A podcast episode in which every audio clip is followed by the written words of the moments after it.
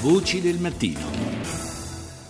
40 minuti dopo le 6, ancora buongiorno da Maddalena Santucci in studio per la seconda parte di Voci del Mattino. Parliamo ora di OGM, cioè organismi viventi modificati tramite tecniche di ingegneria genetica, un mercato che è in mano a 5-6 multinazionali. OGM può essere la soia, il cotone, la colza, ma anche il mais, come il MON 810, modificato così da combattere l'azione nociva degli insetti. Proprio in questi giorni, dopo il TAR, anche il Consiglio di Stato ha rigettato il ricorso per consentirne la semina in Friuli, Venezia, Giulia. Saluto Serena Pellegrino, deputata di Sinistra Ecologia e Libertà e capogruppo di SELI in Commissione Ambiente alla Camera. Buongiorno onorevole Pellegrino.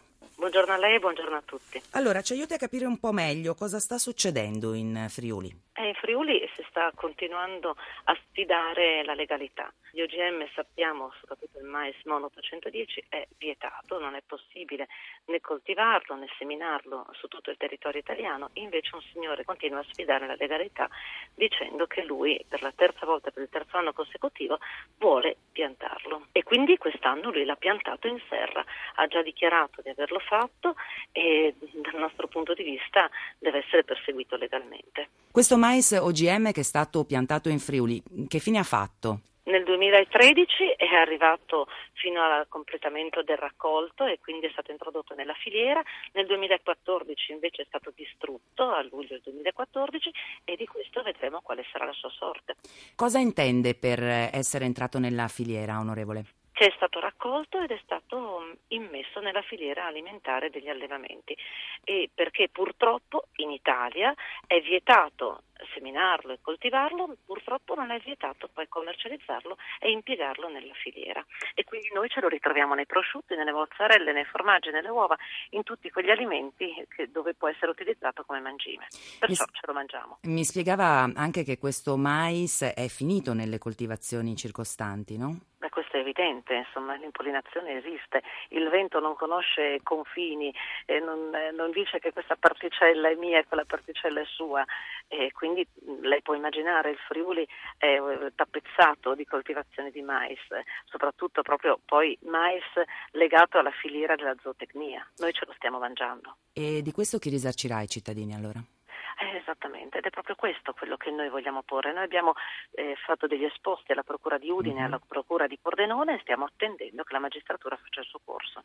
Senta, onorevole, questo ci porta un po' all'altro argomento. Il dibattito sui pro e contro degli OGM è molto acceso e soprattutto diviso fra chi sostiene che siano innocui e eh, chi no. Di fatto, come appunto faceva notare lei, il consumo è nei fatti, visto che sono presenti in molti prodotti, no? Ed è proprio questo quello che io voglio rendere esplicito, far capire che eh, la maggior parte delle persone non lo desidera negli alimenti e quindi ho promosso e voglio promuovere una campagna dove venga esplicitato da parte delle aziende che lo utilizzano che all'interno ci sono gli OGM e non il contrario, non le aziende quelle che sono, come posso dire, positive ecco, eh, verso la non utilizzo degli OGM che debbano esplicitare il no OGM e aumentarne il loro valore commerciale. Facciamo il contrario, diciamo che sono presenti gli OGM e chi lo desidera, perché eh, quello non è vietato, lo prenda e se ne prenda anche tutte le sue responsabilità. Poi le leggi di mercato faranno il loro. Certamente, eh, però appunto dicevamo il dibattito sui pro e contro è acceso, ma per quale ragione? È accesissimo perché ancora non ci sono delle determinazioni eh, specifiche né da una parte né da quell'altra, o meglio, diciamo pure così, eh, io sostengo il no OGM perché ormai la sperimentazione è abbastanza elevata, abbastanza avanti, ci sono dei riconoscimenti anche per quello che riguarda le parti interne di alcuni animali come maiali, insomma ormai questo è riconosciuto che, che se ne dica al, al, contrario, chi promuove gli OGM. Eh, io sinceramente se so che all'interno di un prodotto ci sono OGM, beh insomma ho le mie perplessità. Vieterne la coltivazione, onorevole Pellegrino, è anche però una questione di tutela della nostra agricoltura, dell'agricoltura italiana. Totalmente, lei lo sa che la nostra agricoltura è un'eccellenza. Il problema grosso è che poi gli agricoltori italiani dicono bene, allora io non posso coltivare mais OGM Mono 810, però l'allevatore dei maiali lo può acquistare dai mercati esteri e io a quel punto sono penalizzato. Questo secondo me è il problema più grosso, perché in Italia la filiera eh, consente, come abbiamo già detto, l'utilizzo dei mangimi OGM e i nostri agricoltori vengono penalizzati ed è qui che si crea appunto la diatriba, la dicotomia al nostro interno tra gli agricoltori.